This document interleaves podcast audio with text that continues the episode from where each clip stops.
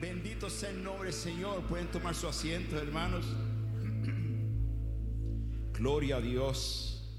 Dios es bueno. Está con nosotros. La presencia del Señor. Y me dicen que, dice hermano pastor, ¿por qué está tan vestido hoy? ¿Quién se va a casar hoy? Si usted es soltero, tal vez tú te vas a casar hoy. Aleluya. No, después del servicio, mi esposa y yo tenemos una conferencia que tenemos que ir para la Asamblea de Dios y nos invitaron a mí y a mi esposa con algunos pastores allá y tenemos que ir directamente allá a, las tres y media. So, por eso, pero normalmente le voy a decir algo claramente también que eh, quiero que sepa que normalmente yo estoy aquí durante la semana. Mi esposa y yo estamos aquí durante la semana y, también muchas veces después del servicio hay muchas personas que tienen necesidad, que tienen algo, que quieren hablar conmigo, una consejería o algo. Y yo quiero darte 100% de mi tiempo. Y si me hace muy duro algunas veces los domingos, cuando todo el mundo me brinca encima, quieren consejería matrimonio, consejería financiero, consejería de esto, y se me hace muy duro. So, yo le voy a pedir, por favor, y a mi esposa también, te amamos en Cristo, y queremos darte 100% de nuestro tiempo. Si yo te voy a pedir que durante la semana trate de llamarnos aquí en la iglesia. Mi esposa y yo estamos aquí para servirlo a ustedes, para servirte. Y queremos darte 100%. Si tú quieres sentarte, hablar conmigo, o mi esposa está pasando por algo, quiero que sepa que nosotros, yo no soy un pastor de lejos. Un pastor que, que entra y sale corriendo por las puertas y se va rápidamente hasta el próximo domingo. Eso no es un pastor. Yo estoy aquí para servirte a ti para la gloria de Jesús. Amén. Y mi esposa y yo estamos aquí disponibles. So, cuando se termina el servicio, si tú tienes algo que quiere hablar conmigo, consejería o algo que está pasando bien duro, también los diáconos están aquí para orar por ustedes también. Está el anciano hermano Rafael también. Si usted necesita oración, venga aquí al frente, oramos por ti. Pero si usted quiere algo, que quiere consejería, algo que está pasando bien duro, por favor, haga una cita, llámame durante la, durante la semana. Eh, normalmente yo estoy aquí de los martes hasta los sábados, estoy aquí. De 7 de siete de la mañana, 7 y media de la mañana, hasta algunas veces las 6, 7 de la noche. estoy aquí para ti. Amén. Gloria a Dios. Vamos a leer la escritura eh, en Hechos capítulo 2, comenzando en el verso 41 al 47. Están conmigo, vamos a leer juntos. Porque cuando leemos un tema, te voy a pedir, póngase de pie. No hay que hacer eso, pero algunas veces hay que ponernos de pie de reverencia a la palabra de Dios. ¿Ok? Porque la palabra de Dios no es un libro de fantasía, no es un libro de, de, mentiras, es, es la palabra de Jehová Dios. Amén. Vamos a leer juntos. Dice la palabra del Señor, dice, así pues, los que recibieron su mensaje fueron bautizados y aquel día se unieron a la iglesia unas tres mil personas.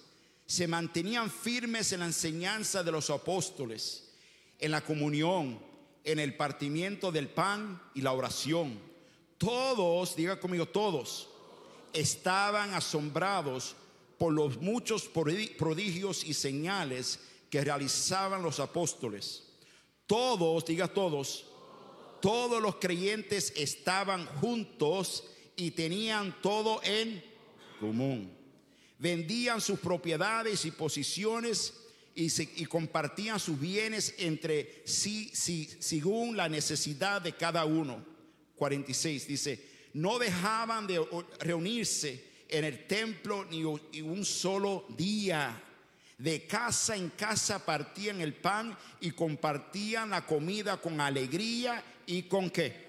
Generosidad, alabando a Dios y disfrutando de la estimación que general del pueblo.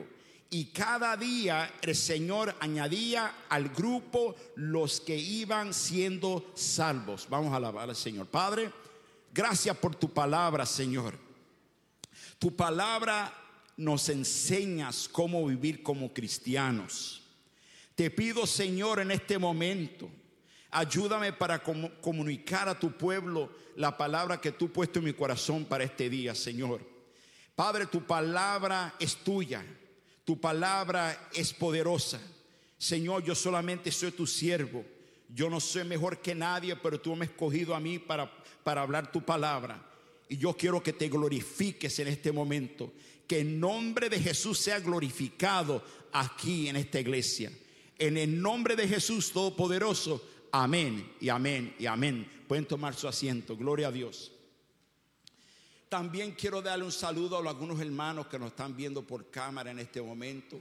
La semana pasada en 419 personas que nos estaban viendo en vivo. So, hay muchos hermanos que nos están viendo en este momento. Sus saludos a todos los hermanos y algunos que están enfermos en sus casas, en los hospitales. Quiero que sepa que cuando salga del hospital, ven aquí, aquí estamos para servirte y para hacer de bendición a tu vida. Dios te bendiga allí donde tú estás aquí en este momento. Hermano, normalmente cuando yo voy a vacaciones, mi esposa y yo fuimos a vacaciones, fue una vacaciones muy corta, muy corta, muy corta. Entonces, cuando yo voy a vacaciones, normalmente mi esposa y yo, a mí me encanta ir a diferentes lugares. A mí me gusta al campo, a mí me gusta ir los museos, diferentes sitios. Y nosotros fuimos a muchos lugares y le doy gloria a Dios por ese momento que Dios me dio para estar junto con mi familia pero fuimos a visitar a un museo de los lo que se llaman los indios americanos, los indios americanos. Y en ese museo vi a, a mí me encanta porque los indios americanos de los Estados Unidos eran muy unidos, los indios, y eran tenían muchos talentos y compartían todo lo que tenían, compartían, era como un espíritu de unidad en los indios americanos. Entonces yo me puse a mirar, estuvimos ahí en un museo como, como seis, siete horas, mi esposa y yo dice, vámonos de aquí, vámonos. Porque a mí me encanta los museos, a mí me gusta la historia, me gusta aprender esas cosas. Y me estaba fijando que los indios americanos vía poder porque había unidad entre ellos en las tribus. Y cuando yo me pongo a leer esta escritura aquí, hermano, aquí yo veo en esta escritura que el Señor nos habla de la unidad de entre los creyentes. Amén. Mi esposa estaba cantando de la, unidad. Ella no sabe lo que yo voy a predicar. Ella no sabe la palabra que yo iba a hablar. Pero cuando ella empezó a cantar una canción de unidad, yo dije, Señor tiene una palabra para nosotros. Y empezó a cantar una canción de unidad. Y yo quiero hablar un poquito sobre eso.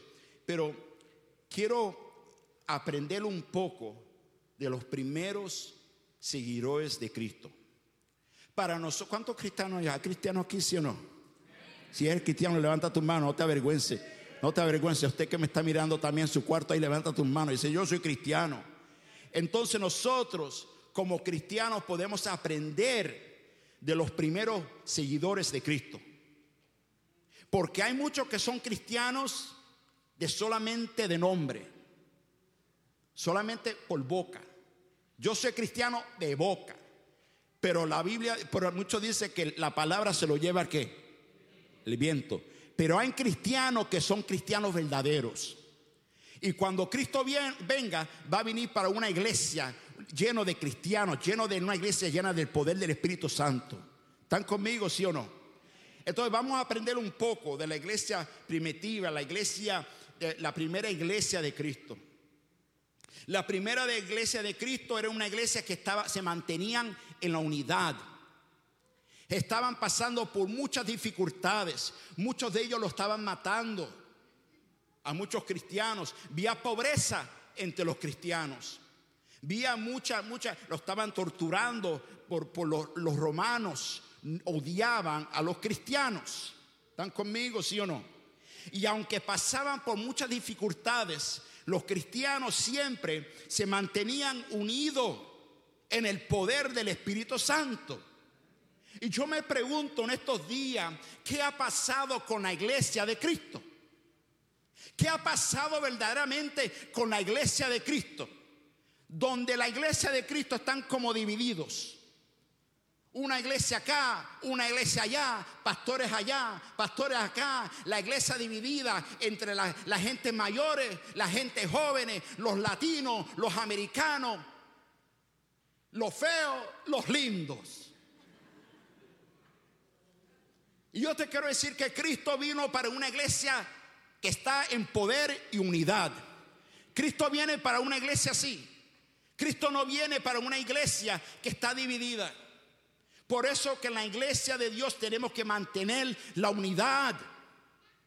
Porque cuando no hay unidad se ha metido el diablo. Y cuando el diablo se mete, se mete a destruir a la iglesia.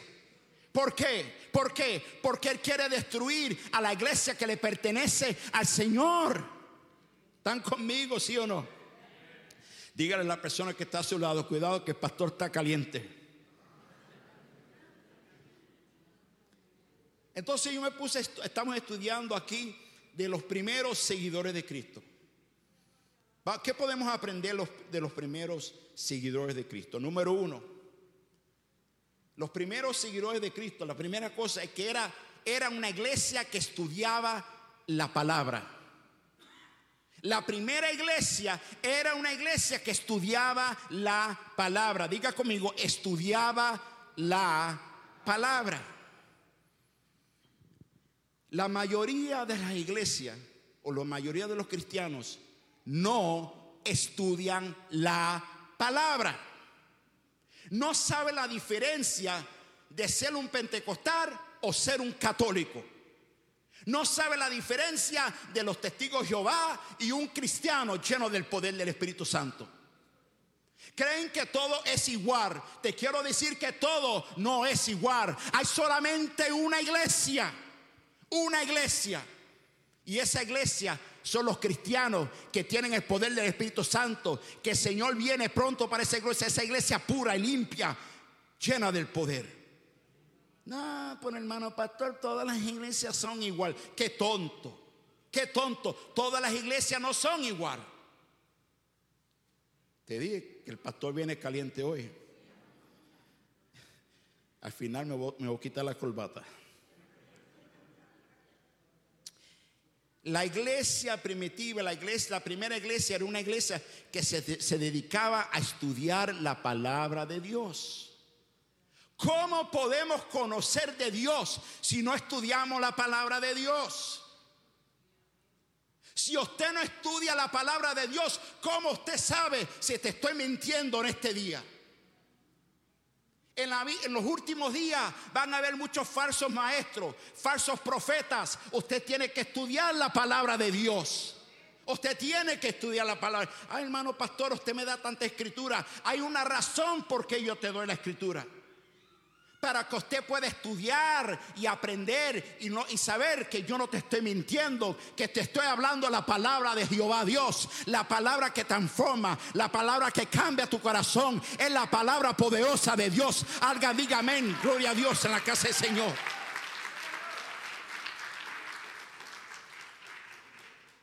En Hechos capítulo 2, verso 42 dice, se mantenían firmes en la enseñanza de los apóstoles, en la comunión y en el partimiento del pan y la oración. Los primeros cristianos se mantenían en la palabra, en la palabra. Usted, déjame decirte algo, usted no se puede dejar llevar por cualquier persona que dice que es cristiano. Usted no se deje llevar por cualquier persona que dice que es un apóstol, que es un, que, es un pastor o que es un evangelista. Usted tiene que examinar todo lo que diga esa persona por la palabra de Dios. Por la palabra de Dios. Ay hermano, ¿por qué tú me dices eso? Porque yo no quiero que sea ignorante. Porque yo no quiero que te lleve la mentira de los engaños, de los falsos profetas, esta gente que, se, eh, están en la televisión engañando a las gentes. Yo no quiero que nadie se pierda aquí en la casa del Señor. Dígale a la persona que está a su lado, yo no quiero que te pierdas, dígale. Los cristianos se mantenían estudiando la palabra de Dios.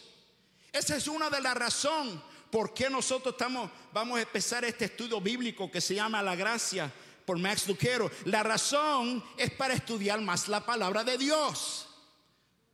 ¿Por qué? Yo quiero que solamente me predique ese problema. Escúchame. Yo tengo mi responsabilidad como pastor. Y tengo mi carga y tengo mi responsabilidad y tengo tal. Pero usted tiene la responsabilidad de estudiar la palabra de Dios y practicar y vivir la palabra de Dios. ¿Están conmigo, sí o no? Verdaderamente es muy importante perseverar en la palabra de Dios. Tienes que aprender la sana doctrina. ¿Qué quiere decir doctrina? La palabra doctrina, las enseñanzas de la palabra del Señor. Ustedes tienen que estudiar la sana doctrina de la palabra de Dios. ¿Por qué la gente no le gusta estudiar la Biblia? Porque algunas veces por la vagancia, algunas veces porque no quieren estudiar. Se ponen todo el día viendo tontería, perdiendo el tiempo, viendo, viendo programas de televisión, tontería, el chisme. ¿Quién dijo sal y pimienta? ¿Qué me importa lo que dijo sal y pimienta a mí?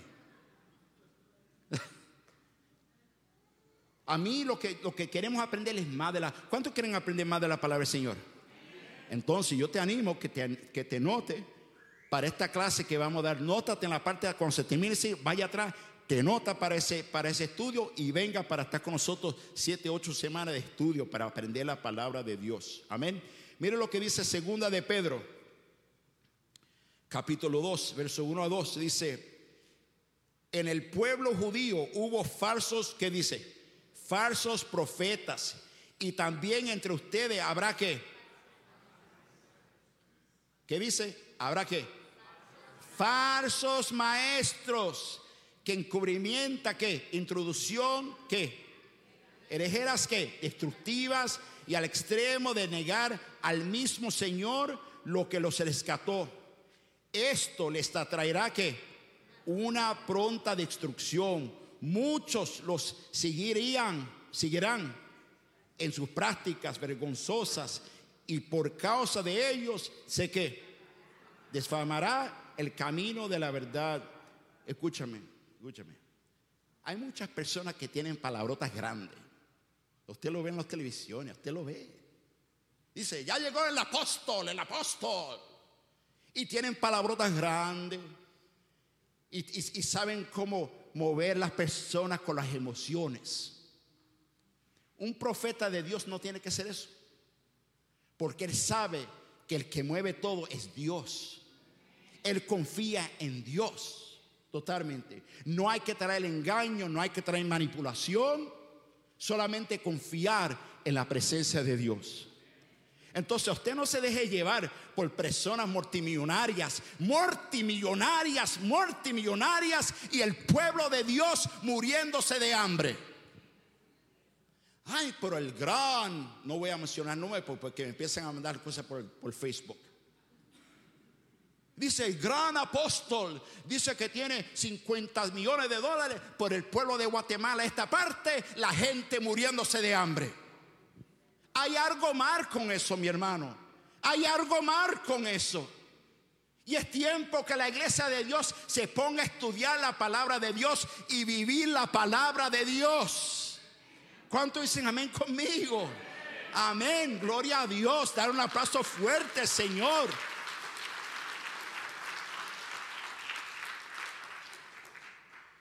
Lo que cambia lo que cambia la vida del ser humano es la palabra de Dios.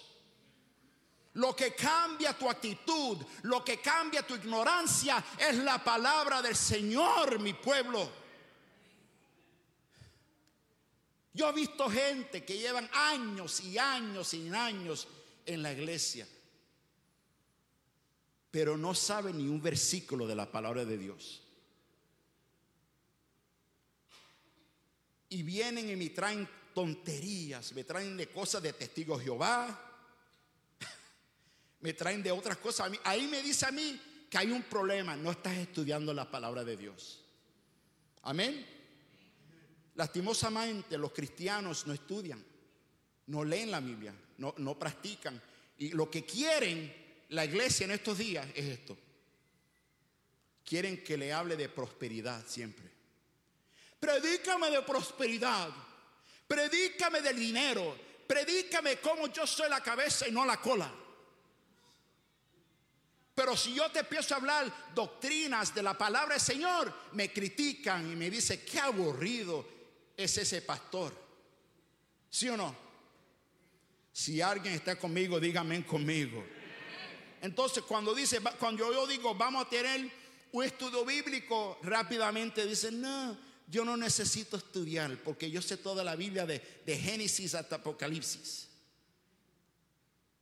Aunque, aunque usted estudie la Biblia, todos nosotros somos llamados a seguir estudiando diariamente, todo el tiempo, diario, diario. Es como comer. Si tú comes hoy, no vas a comer mañana. Ah, pues yo me llené hoy, me llené de, flautas y me llené de comida muy buena de Colombia, sé lo que sea, me llené. Entonces mañana te vas a levantar. Entonces, eso es lo físico, pero lo espiritual también debe de ser así. Hoy te llena de la palabra, pero mañana te levanta y dices, yo quiero más de la palabra del Señor. Yo quiero leer más de la palabra. Yo quiero estudiar más de la palabra. Yo quiero aprender algo diferente. ¿Cuántos quieren aprender algo diferente? Así, yo no sé usted, pero algunas veces tú puedes leer un versículo en la Biblia 20 mil veces. Pero el Espíritu Santo siempre te da una nueva revelación de esa palabra. ¿A usted nunca te ha pasado eso? ¿Sabe por qué no te ha pasado? Porque nunca ha abierto la Biblia. A mí nunca me pasa, ¿verdad? Pero cuando tú empiezas a leer la Biblia, vas a ver que el Espíritu Santo te da revelación de la palabra.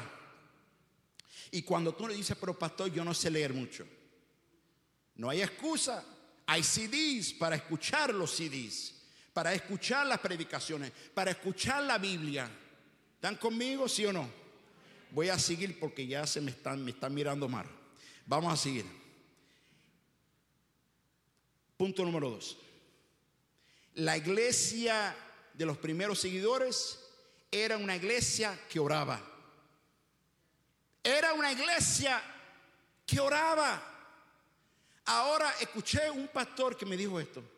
Yo tengo que pagarle a mi iglesia para que vengan a orar.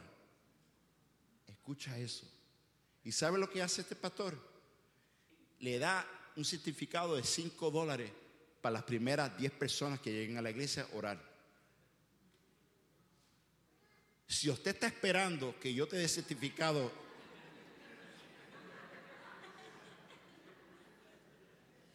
jamás, jamás espere que yo te dé un certificado para que venga a orar. Jamás, jamás. Ay, pero, y esto es lo que me dijo a mí, que si yo le doy certificado a la gente de 10 dólares, ellos van a empezar a venir entonces van a venir otra gente y van a pedir 5 dólares. Pero yo digo, estás mal acostumbrando a tu pueblo. Porque cuando un pueblo cristiano, un pueblo lleno del Espíritu Santo, tiene que venir para buscar un certificado, el deber de decir, yo vengo a buscar al Todopoderoso. Yo vengo a buscar el que hace milagros. Yo vengo a buscar el que me puede salvar a mí. Yo vengo a buscar el que me puede dar la paz en mi situación. Hay una diferencia. El cuando, yo le digo, hermano pastor, pero cuando se te acaban los certificados, ah, pues no vienen más nada. Yo digo, wow, qué triste eso. Eso te lo digo claramente con todo respeto a mí no me no espere que te dé certificado porque así no va a ser jamás. Jamás. ¿Están conmigo? La iglesia primitiva, la iglesia de antes, ella era una iglesia que oraban juntos. Se mantenía, no hermano pastor, yo me quedo en casa, voy a orar en mi cuarto, yo no, yo no necesito venir los martes a orar. Ah, entonces tú te crees que eres mejor que todos los cristianos. Se quedaron callados. Cuando dijo mi esposa la unidad, aquí no hay nadie mejor que nadie. Aquí todos somos cristianos, somos pecadores salvo por la gracia de Dios. Cuando alguien dice, yo no necesito orar con ustedes, está diciendo, yo no conozco la palabra del Señor y yo no quiero estar en la unidad de la casa del Señor. Eso es lo que está diciendo. Lo que está diciendo es que no me importa estar unido con la casa del Señor. Y tú crees que Dios te va a bendecir. Para eso, entonces, hazte la pregunta. Entonces, ¿para qué Cristo murió? Él murió para traer unidad en la casa del Señor. unidos como una iglesia, buscando el rostro del Señor. Esto me ha pasado a mí y te, aseguro que te ha pasado a ti también. Hay momentos que pasamos por dificultades, ¿sí o no? ¿Cuántos de ustedes pasan por dificultades? Se te rompe el carro, se te daña el mofle, tienes los niños traviesos en la casa, tiene un reverde en la casa que te pone el pelo canoso. Los biles vienen hasta acá arriba y siguen subiendo los impuestos aquí en Chicago. Hay que orar por la ciudad de Chicago. ¿A quién tú puedes ir para que oren por ti? ¿A quién? Pero cuando tú vienes así, cansado del camino, ¿verdad? Pero si tú eres honesto y tú vienes a un hermano, mira, sabes hermano, no me siento bien, me siento decaído hoy. Es más, me siento como que estoy perdiendo un poquito de la esperanza. Y viene, hermano Calito, ven acá, ven acá, ven acá, ven acá, ven acá, ven acá, ven Y yo vengo, le hablo a los hermanos. Estos, estos hermanos están llenos del Espíritu Santo. Levanta su mano, levanta su mano. Están llenos del poder del Espíritu Santo, orando. Están hablando en lengua, llenos de la palabra. Y yo le digo a los hermanos, yo entro por la puerta de cansado así cansado del camino, triste, desanimado, me siento totalmente afligido, no tengo, no tengo. Y yo vengo a los hermanos, y estos hermanos están llenos de la palabra, llenos del Espíritu Santo. Y yo le digo, hermano, yo no, me, no me critiquen, pero yo me siento mal. Yo y mi esposa estamos mal, estamos peleando. Me siento desanimado, tengo una enfermedad aquí, no sé qué hacer, Dios mío. El diablo me está tirando cosas en mi mente. Me dice que yo soy un inferior, que yo soy una basura, que yo no tengo propósito, no sirvo para nada. Y yo vengo los hermanos. Y los hermanos, ellos no me van a criticar. Ellos no me van a juzgar porque ellos saben también lo que es pasar por dificultades. Bajan sus manos así. Y yo ven así y yo pongo sus manos sobre mí y ellos empiezan a orar sobre mí. el poder de Dios trabaja en la vida de ellos y el poder de Dios empieza a trabajar sobre mí en ese momento. Y ahí me misto, me minto, yo siento la libertad y el poder que viene de lo sobrenatural, que viene de Dios. Y estaba así y ahora me levanto, me empiezo a levantar. Gloria a Dios. Gracias, hermano, gracias, gracias, gracias, sí, gracias. Ese es el poder de la oración. Pero tú dices, a mí no me gusta que nadie se meta en mi vida. ¿Sabe lo que tiene usted? Tiene un espíritu orgulloso. No, porque yo quiero enseñar a la gente que yo soy sobrenatural, que yo tengo mucha fe. Mira, ¿sabes qué? Hasta la gente que saben de la palabra, hasta la gente que tiene la unción, necesitan oración también. Todos nosotros necesitamos oración. Yo he andado en los caminos del Señor para 34 años, 35, gloria a Dios. Pero aunque uno estudie la palabra, aunque uno ayune, aunque uno esté en la, en la presencia, hay momentos que uno necesita que la iglesia ore por uno. Deje el orgullo, dígale a la persona que está a su lado, dígale, deje el orgullo.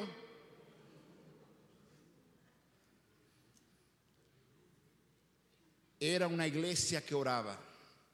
Estamos aprendiendo de la primera iglesia. Era una iglesia que oraba, estaban pasando por dificultades, estaban matando a los cristianos, no sabían a dónde se iban a esconder y ellos se unían uno al otro, vamos a orar, vamos a buscar la presencia del Señor, vamos a someternos al poder de Dios. ¿Están conmigo? El apóstol Pablo le habla a la iglesia de, de de Tesalónica le dice, le dice en primera de Tesalonicense, capítulo 5, verso 17. Un verso, mira qué verso poderoso.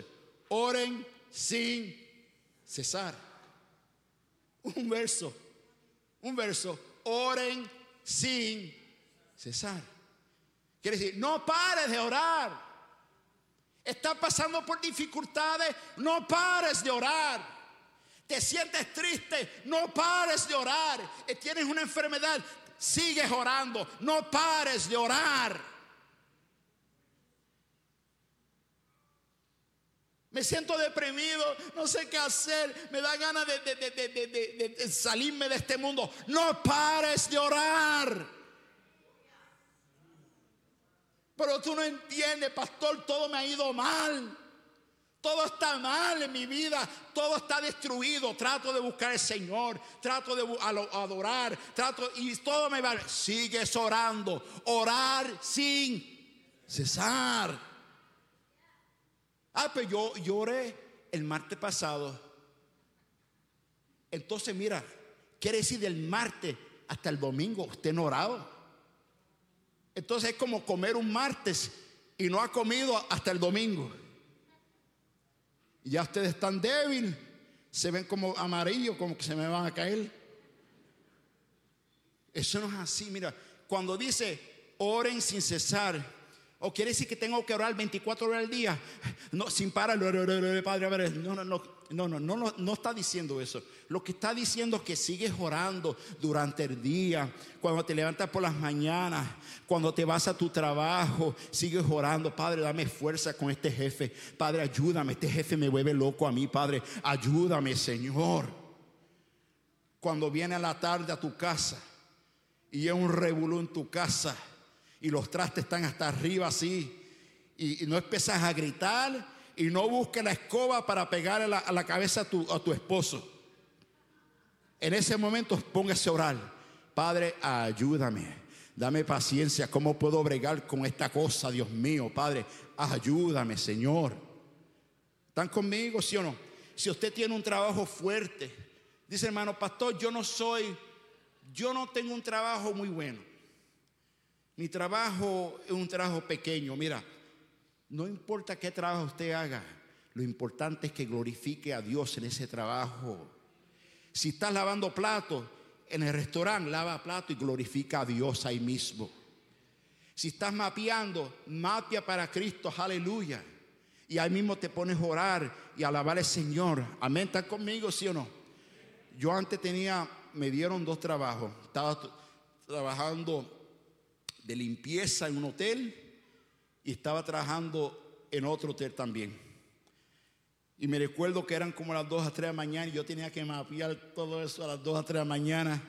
Y había momentos que yo empezaba a murmurar, ay Dios mío, Dios mío, esta gente tiran chicle aquí en el piso y hacen eso. Y empezaba, mi actitud empezaba a ponerse negativo. Pero cuando empezaba a orar y alabar a Dios, como que el Espíritu Santo me cambiaba totalmente. Y empezaba ahí a alabar al Señor, Padre, te glorifico, Padre. Lloro por esta gente que tiran chicle en el piso, Padre. Cámbiale, quítale quítale los dientes, mi Dios. Haz algo ahí, Padre, en nombre de Jesús, Señor.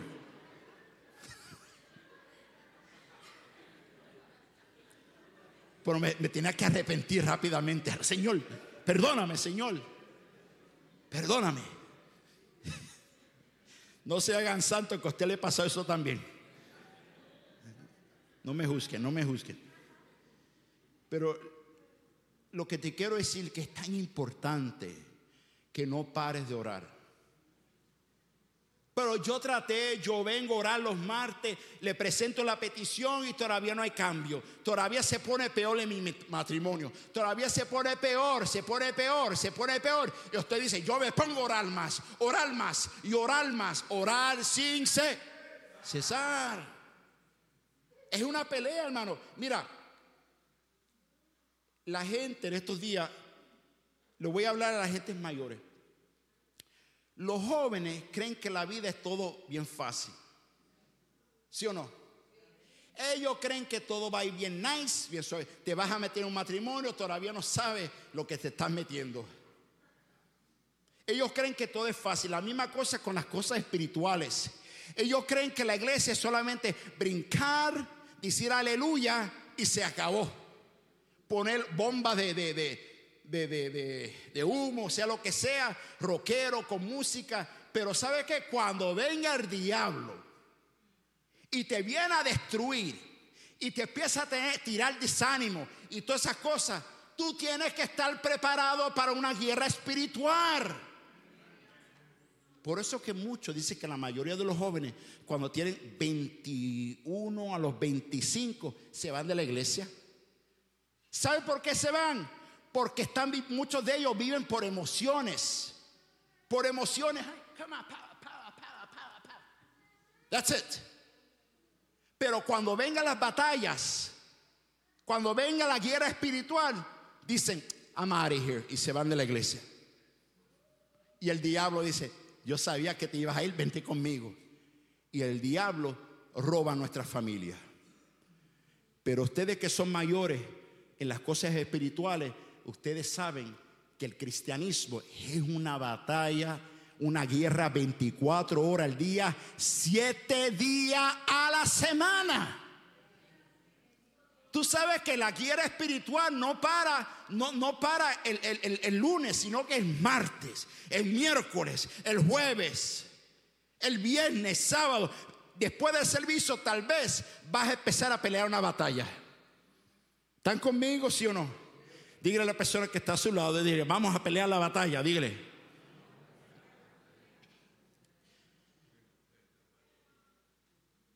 Pregunta. ¿Cuáles son los cultos más pequeños de las iglesias? ¿Quién dijo? La oración. Escucha esto. Escucha esto. Los cultos que son más pequeños de las iglesias es la oración.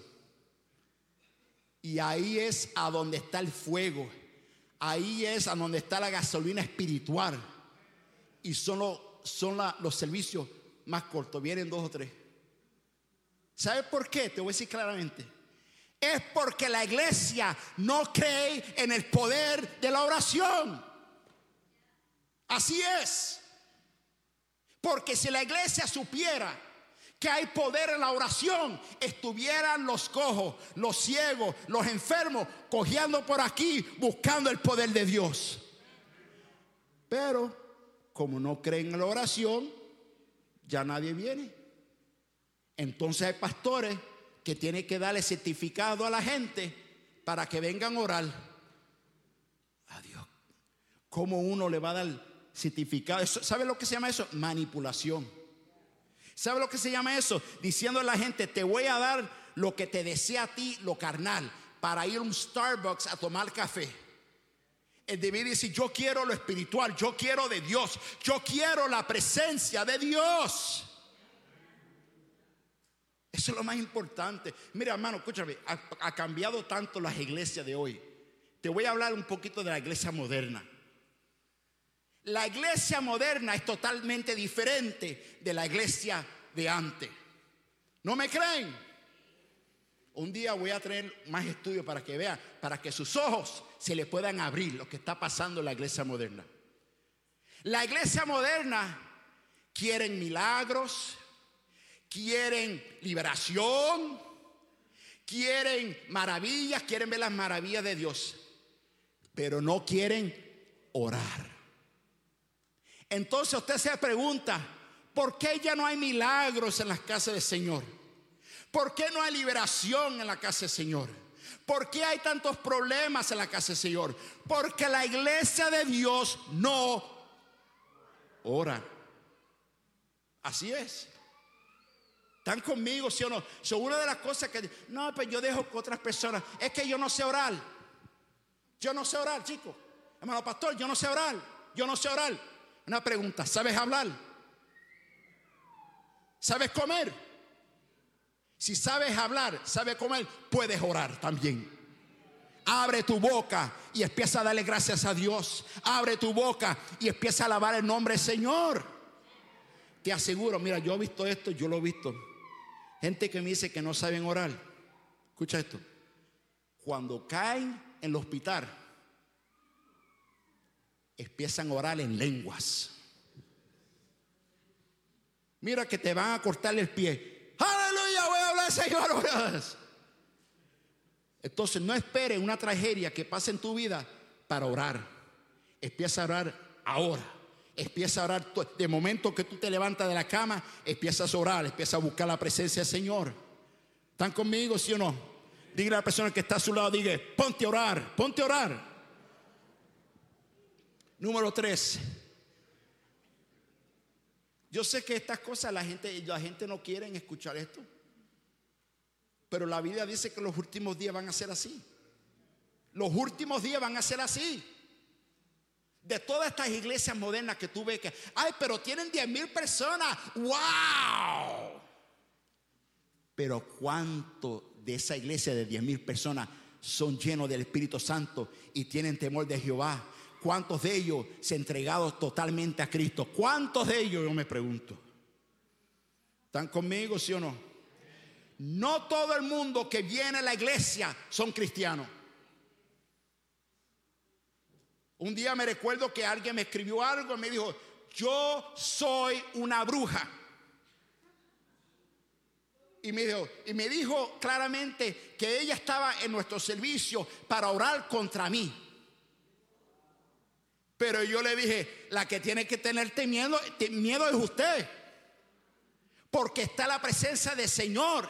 Y a donde está la presencia del Señor, Aleluya. Él hace cosas grandes. Él puede transformarte. Él puede cambiarte. Él puede hacer algo. Aleluya.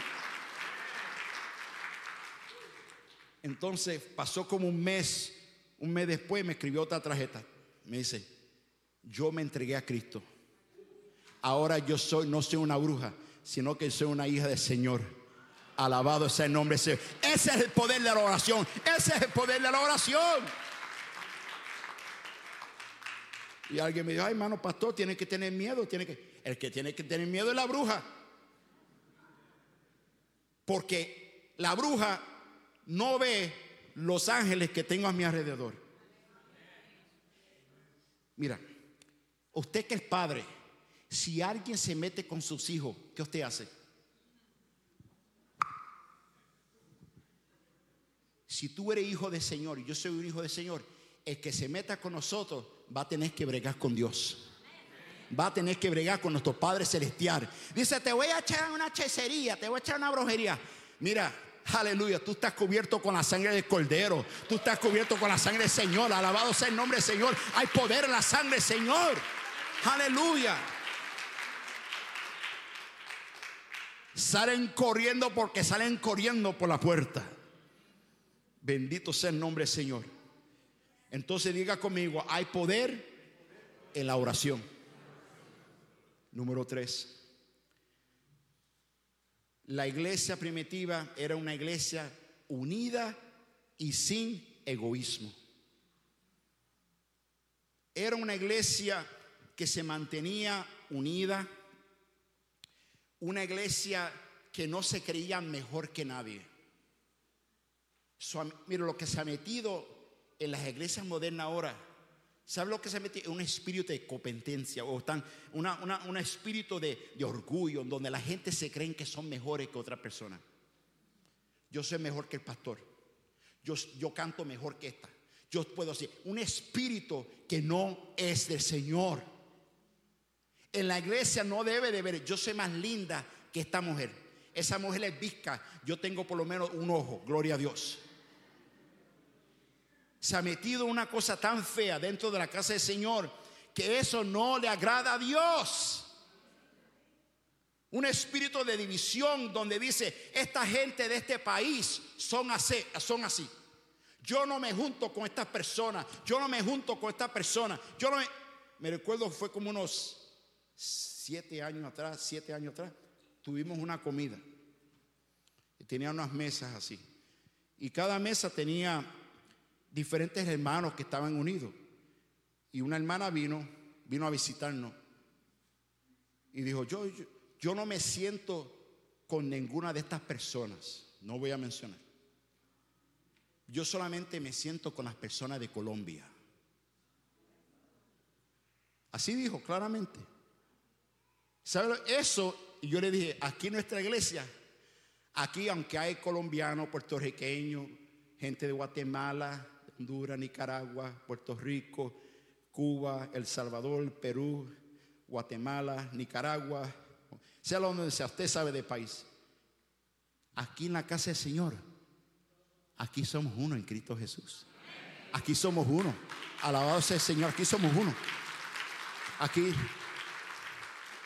No, usted tiene que sentarse con estas personas con los puertorriqueños solamente. No, yo no soy pastor de solamente, yo soy pastor de todo el mundo. Gloria a Dios. Para la gloria de Dios. ¿Están conmigo? En la casa ¿Y saben lo más bonito, hermano? Que uno puede aprender de las culturas de todo el mundo aquí. Aleluya. Yo puedo estar con los hermanos de Perú, los hermanos de, Nicaragua, los hermanos cubanos, Guatemala, sea donde sea, colombiano, tú sabes, El Salvador. Pero lo que, nos, lo que nos junta a nosotros es el poder de Dios. Eso es una iglesia unida. Eso es el amor de Cristo en nuestros corazones. Los hermanos de México, alabado sea el nombre del Señor. Ecuador, mira, ¿quién más? Guatemala, Argentina, Chile, sea donde sea. Lo importante es que somos uno en Cristo Jesús, que somos uno en el Señor. Si lo cree, dar un aplauso fuerte, Señor. Eso es lo más importante.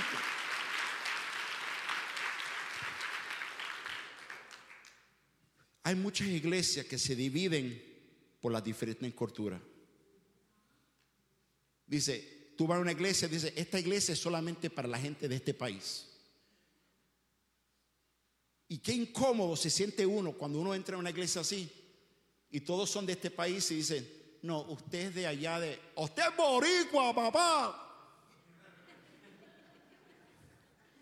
¿Qué culpa tengo yo? Dios sabe lo, sabe lo que hace. Dios, le, Dios también, Dios ama a los boricuas también, gloria a Dios. Pero te hacen sentir mal. Y yo quiero decir, aquí en esta iglesia jamás haga sentir a una persona mal porque de otro país. Aquí todos somos uno. Y Señor murió por nosotros. Su preciosa sangre nos hace, tenemos la misma sangre que la sangre del Cordero, la sangre de Jesús. Si lo cree, dar un aplauso fuerte, Señor.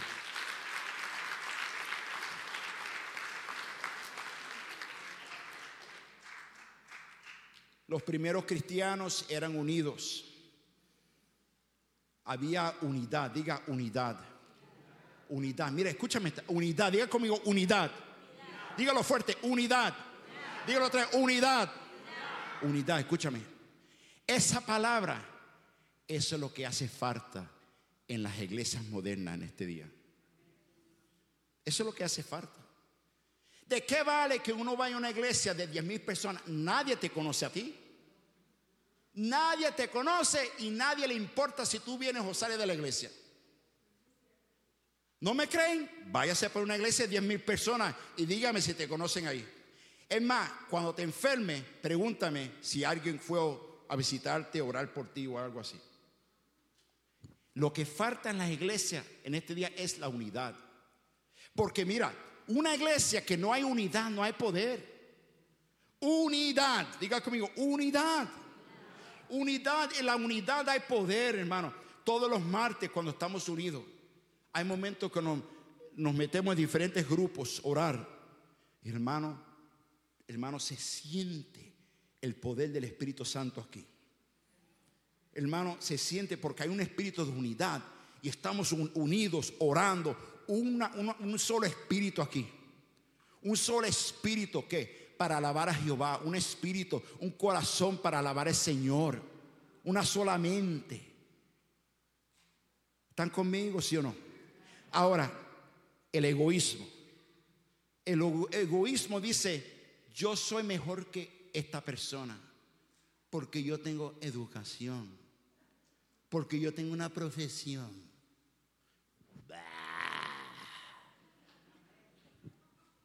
Te crees mejor, es más, te crees mejor que alguien porque tú tienes más dinero. Porque tú tienes educación y yo soy un pobre hombre que trabajo tal vez en una factoría. Tú te crees que eres mejor que yo. Tú te crees que eres mejor porque yo vendo elotes y tú trabajas en un, en un sitio mejor. Pero ¿sabes qué? Delante del Señor todos somos uno. No hay nadie mejor. Delante del Señor, mira, tal vez tú tienes más dinero que yo. Gloria a Dios, que Dios te siga bendiciendo. Pero porque tú tienes más dinero que yo, no te haces mejor, no, no eres mejor que yo. En el mundo, así trabaja el mundo. El mundo no me diga a mí que yo no sé de eso. Porque yo antes mi vida, casi 20 años, yo estaba con multimillonario, gente rica. ¿Ok? que te daban una propina de 500 mil dólares, ¡pum! te lo daban ahí. Pero te voy a decir, en el mundo trabaja ese sistema, pero en la casa del Señor no trabaja así. En la casa del Señor somos uno, aunque tú dices, yo, yo solamente fui hasta el tercer grado de educación y tú dices, yo fui al colegio, gloria a Dios, pero todos somos uno y todos somos pecadores, salvo por la gracia de Dios. Y todos tenemos el mismo Espíritu Santo y todos nosotros vamos a tener vida eterna y vamos a estar en la presencia de Dios. ¿Cuántos saben, ahí saben conmigo?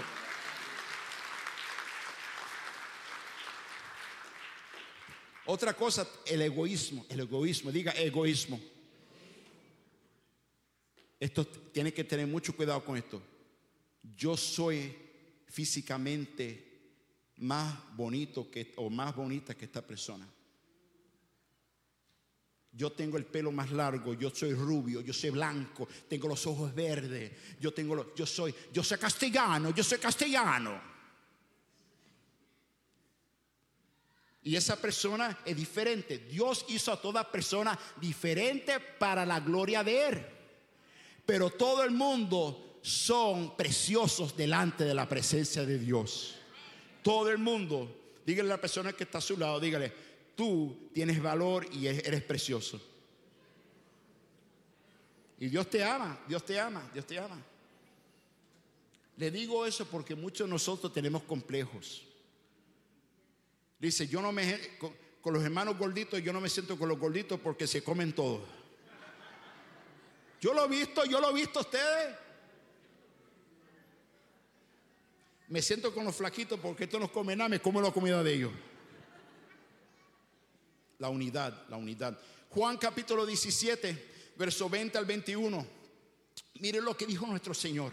Esto no lo digo yo, esto no lo dice eh, eh, otro, otro discípulo, lo dice Jesús. Miren lo que él dice. Él dice, no ruego solo por estos, ruego también por los que han que, de creer en mi en mí por el mensaje de ellos. Para que todos sean qué. Para que todos sean qué. Para que todos sean qué. Uno. Padre, así como tú estás en mí y yo en ti, permíteme que ellos también estén en nosotros, para que el mundo crea que tú me has enviado. Esa fue la oración de nuestro Señor al Padre Celestial. Si tú no lo crees, dígale al Espíritu Santo que te abra los ojos. Tú dices, yo vengo a la iglesia para sentarme sola. Nadie me conoce. Yo no quiero que nadie me conozca. Yo nadie se mete en mi vida. Vengo y salgo. Lo que Dios quiere es que haga un espíritu de unidad dentro de la casa del Señor. Déjeme decirte otra cosa. Quiero, ¿Hay jóvenes aquí? ¿Jóvenes o no? Jóvenes. Si tú tienes 95 años, hermano, aleluya. Mira, los jóvenes, esta es otra cosa, jóvenes, escúchame, jóvenes. Mírame, jóvenes, look at me. If you're a young person, if you are a young person, yo antes también tenía 20 años, alabado sea el nombre del Señor. El tiempo se me fue. Pero escúchame, tú eres joven, pero aprenda también estar unido con las gentes mayores. ¿Ok? Gente mayores. Ustedes también deben estar unidos con la gente jóvenes. Los jóvenes podemos aprender de la gente mayores y los mayores podemos aprender de la gente jóvenes. Alabado sea el nombre del Señor. Cuando yo era más joven, cuando era más joven, yo sé que usted dice, ay, todavía está joven, hermano pastor, pero escúchame. Cuando yo tenía como 19 años, la primera iglesia que yo fui era una iglesia pequeñita, habían como unos 14, 15 personas. Y en esa iglesia la mayoría de los hombres eran hombres, gente mayores que yo. Y yo me decía, pero ¿por qué estoy aquí? What's going on? Toda esta gente mayores, todo el mundo está casado, yo no sé hablar en lengua, yo no sé leer la Biblia.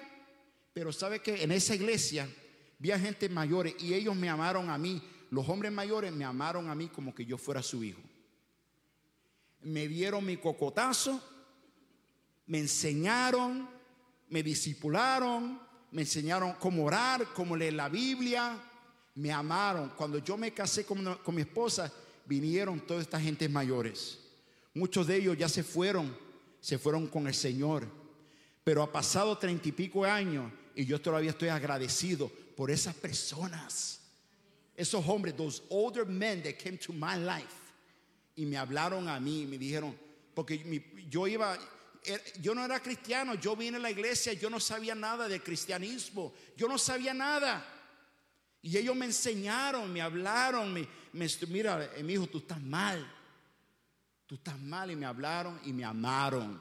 Quiero decirte algo, aquí en la casa del Señor, usted que es joven, usted tiene familia aquí, ¿ok? Tú tienes familia, tú dices, mi papá y mi mamá no vienen a la iglesia. Hello, así me pasó a mí cuando tenía 19 años. Pero cuando llegué en la casa del Señor, tuve una nueva familia. Alabado sea el nombre del Señor. Y usted que es mayor, y tú dices, ¿cuál es mi propósito? La gente toda San Juan. Usted tiene propósito porque usted está llena de sabiduría. Usted puede pasar algo a la próxima generación. ¿Cuántos dicen conmigo? Dígalo fuerte, amén. Así es, así es. Ahora, para terminar, diga conmigo, diga conmigo, la iglesia primitiva. Entonces, mira, la iglesia primitiva nos dio ejemplos, cómo vivir. Los primeros seguidores de Cristo nos enseñaron cómo vivir, cómo actuar, cómo leer la palabra, cómo participar en la Santa Cena, cómo estar partiendo el pan juntos.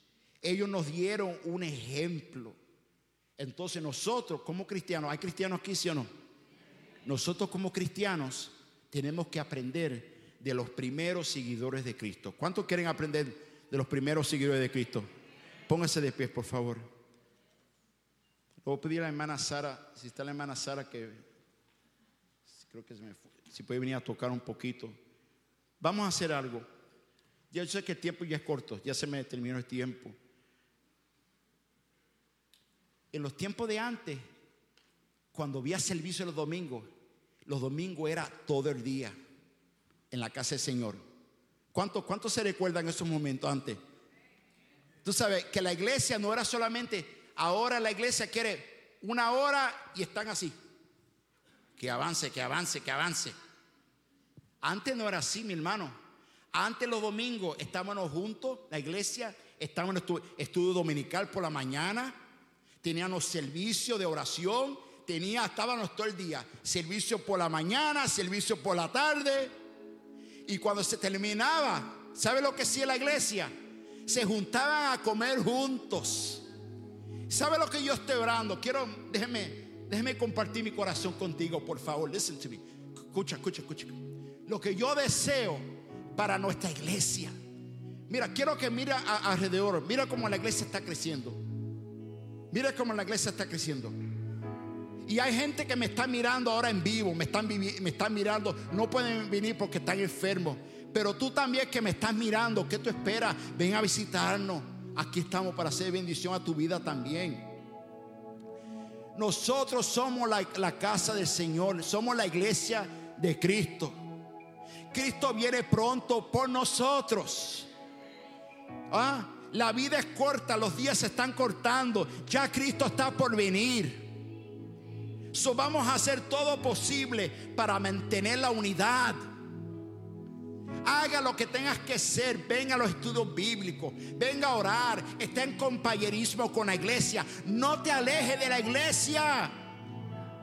Porque cuando tú te alejas, es ahí a donde el diablo viera desanimarte. Y yo te pido, por favor, por favor, por favor, no te alejes de la unidad de la comunidad de creyentes. Porque yo sé lo que es eso, hermano. Cuando uno se empieza a alejar de la iglesia, el diablo te tira con todo, hermano. Te lo, me lo tira a mí 24 horas al día, mira. Estoy seguro que él te lo tira a ti también hermano, levanta tus manos ahora a este momento. Y vamos a pedirle al Señor, Señor, ayúdanos para mantener la unidad aquí en la casa del Señor. Señor, yo oro por tu iglesia, mi Dios. Yo oro por un espíritu de unidad. Yo oro, Padre, que podemos ser como la iglesia, la iglesia primitiva, Señor, los primeros seguidores de Cristo, donde se mantenían en las enseñanzas de los apóstoles, se mantenían en la oración, se mantenían en la comunión, partimiento del pan juntos. Oh Señor, te pido por unidad aquí en esta iglesia, mi Dios. Padre, yo te pido mantenernos firmes juntos como una iglesia, llorando juntos, gozándonos juntos, buscando la presencia del Señor juntos. Reconocemos, mi Dios, que no somos una iglesia perfecta, pero Cristo, tú moriste por la iglesia, tú moriste por nosotros. Te pido, mi Dios, haz algo grande en esta iglesia, Señor levanta la iglesia. Y cuando uno llega a la victoria, todos vamos a llegar a la victoria. Cuando uno es sano, nos vamos a gozar contigo. Cuando uno es liberado, nos vamos a gozar contigo. Cuando Dios te dé victoria, vamos a tener victoria juntos como una iglesia. Bendito sea el nombre del Señor. Le voy a mi esposa que cante ese cántico de la unidad. Dame, por favor, dame cinco minutos. No, por favor, dame cinco minutos. Le voy a mi esposa que cante ese cántico de unidad.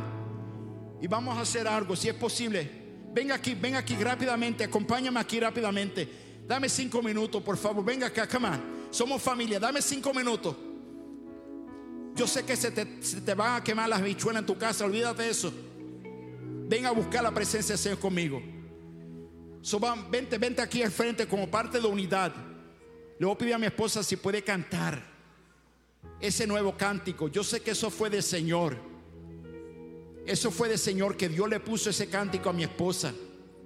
Ella no sabía lo que yo iba a predicar. So, vamos a cantar esa canción de unidad. Unidad. Diga conmigo, somos uno. Somos uno. Aquí no hay nada de división. Somos uno y necesitamos el amor de Cristo aquí en la casa del Señor. Vamos a cantar esta canción, por favor. Padre, en el nombre de Jesús, ese es el cántico que tú nos has dado para hoy. Unidos, unidos como una iglesia, unidos como hermanos en Cristo Jesús. Señor, yo te pido, Señor, ayúdanos para mantener la unidad aquí en la casa del Señor unidos y amarnos. Llénanos con tu amor, llénanos con tu gozo, llénanos también con un espíritu de gozo alegría y amor para mi hermano. Danos tu bendición en este momento, Señor. Recibe toda la gloria y toda la honra, Padre. En el nombre de Jesús Todopoderoso. Amén. Y amén y amén. Dar un aplauso fuerte, Señor.